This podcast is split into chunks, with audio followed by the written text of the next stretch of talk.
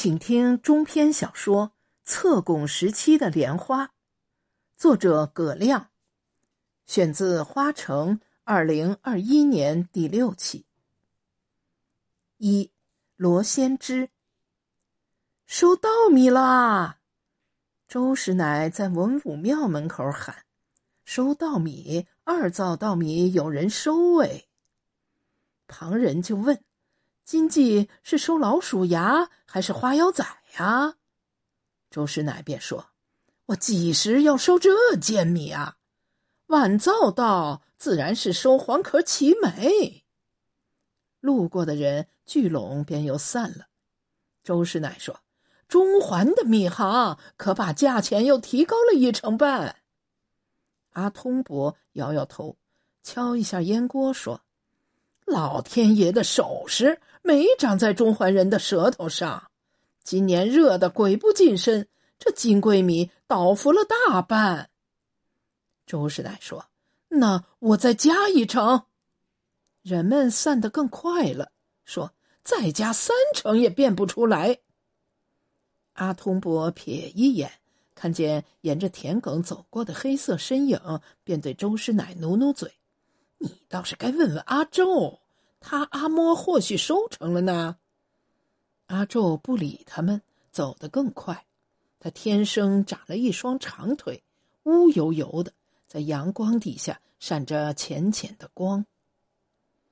罗先知蹲在山崖子上，快到中午了，这地方的雾气还未退尽。山崖上方寸之地，只有一条浅浅上山的道。崖突兀，四周都是平地，站在崖上便可以看到整个村子。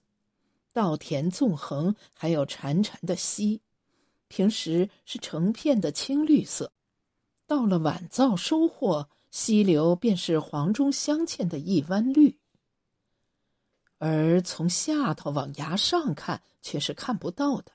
崖顶陡峭寒凉，有一畦田是罗先芝开的。专种西洋菜，种法也与众不同。它是旱种，不饮水质。这崖齐，崖顶终年留下一道泉水，冬夏不绝。它用来灌溉。人家种菜下磷肥，十日八日就收割，却没有菜味儿。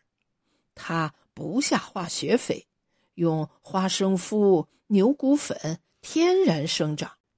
要二十日至一个月才有菜摘，日子久些，但吃来好味。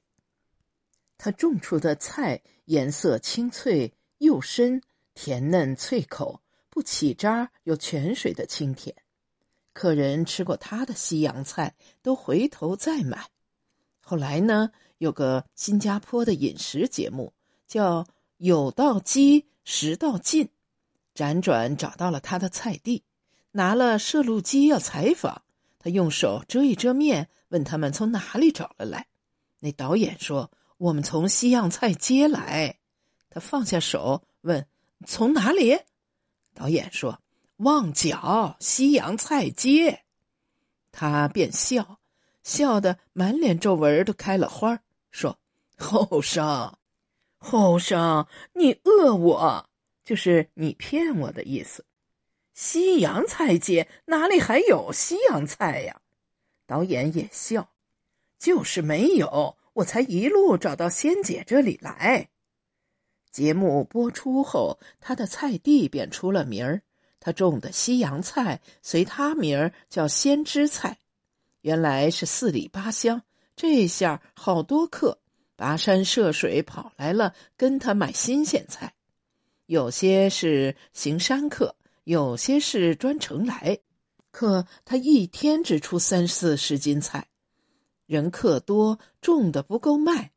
有些客为吃到他的西洋菜，更会放下一千五百元做定金，他不收，追到崖底下还给他们，说：“你们留下钱也没有用，我只认人不认钱。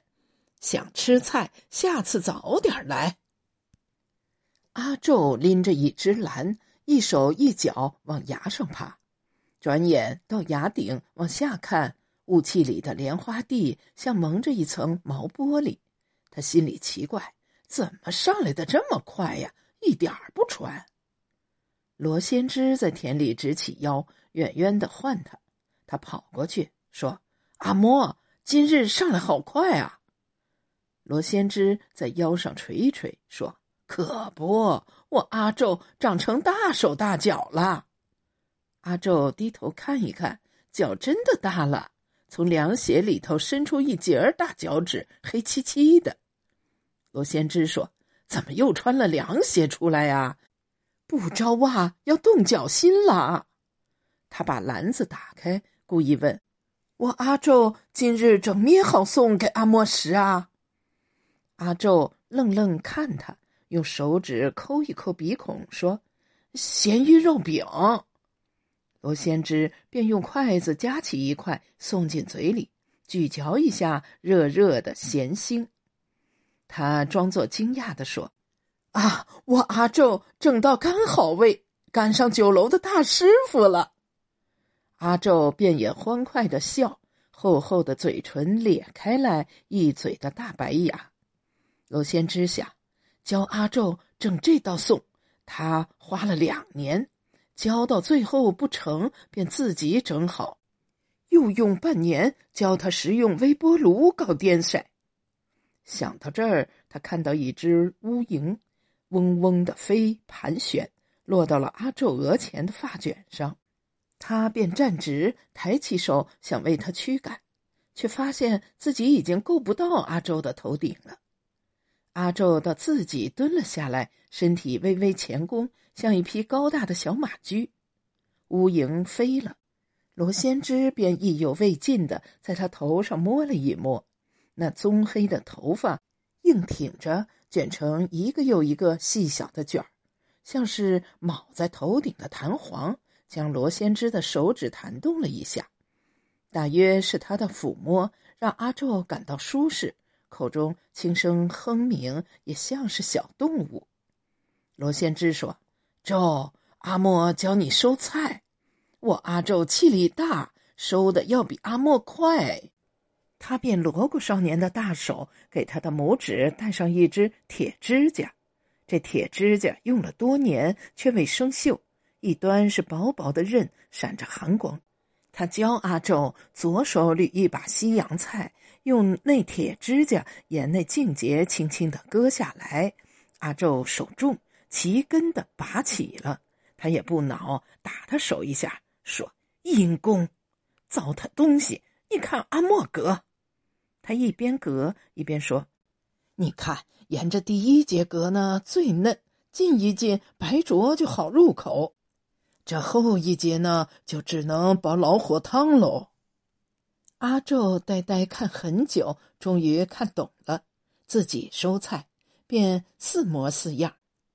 这时雾气渐渐散去了，罗先知坐在田间，用咸鱼肉饼送了一碗饭。看阿宙还在割，头也不抬。太阳凛凛的照在他身上，是一晕暖光。不知名的鸟也落在他近旁的菠萝蜜上，看他，叽喳叫两声，他也听不见。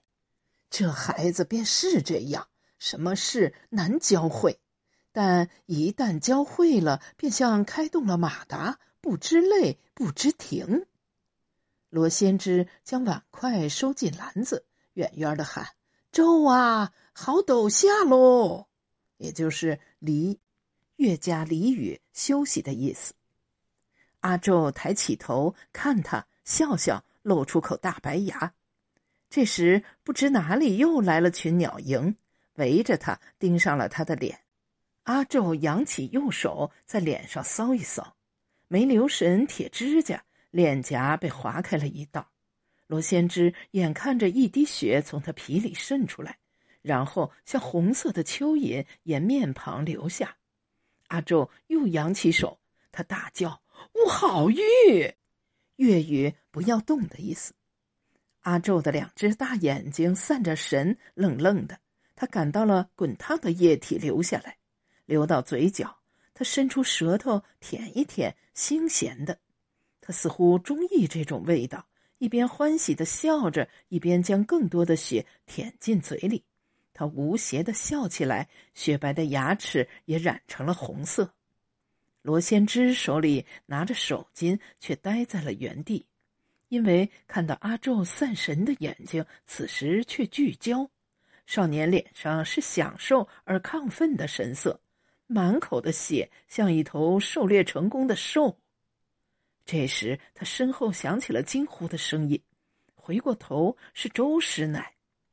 罗先知走到田间，用毛巾将阿宙脸上的血迹擦干净，却有更多的血渗出来。阿宙盯着那块毛巾，渐渐被染红。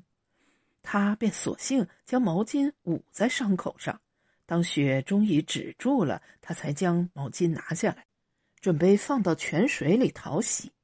阿宙用很留恋的目光看着，忽然从罗先知手中抢过毛巾，塞到自己的嘴里，开始咀嚼。他的目光陶醉，旁若无人，一丝混着血色的液体从他的嘴角流淌出来。周师奶张着口看着阿仲，罗先知将毛巾从阿仲嘴里使劲拽了出来，安抚忽然焦躁的黑少年。他问：“周师奶找我有什么事啊？”周师奶这才猛醒，眼前的景致多少乱了他的方寸。他喃喃道：“菜种的都几两哦。”待他收拾一下心情，将要开口，罗先知问。收米啊！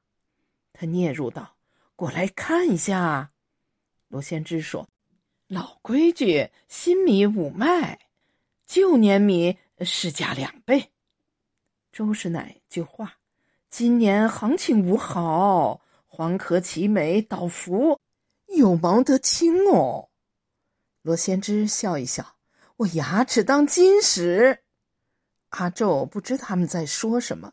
伸出舌头，在嘴唇上又舔了一下。周师奶正好看到了他牙齿上残留的血迹。罗先知看到他肩头微微的一颤。周师奶讪笑道：“有戏，有阿莫的金蜜仓吗？阿宙大男孩要食多的。”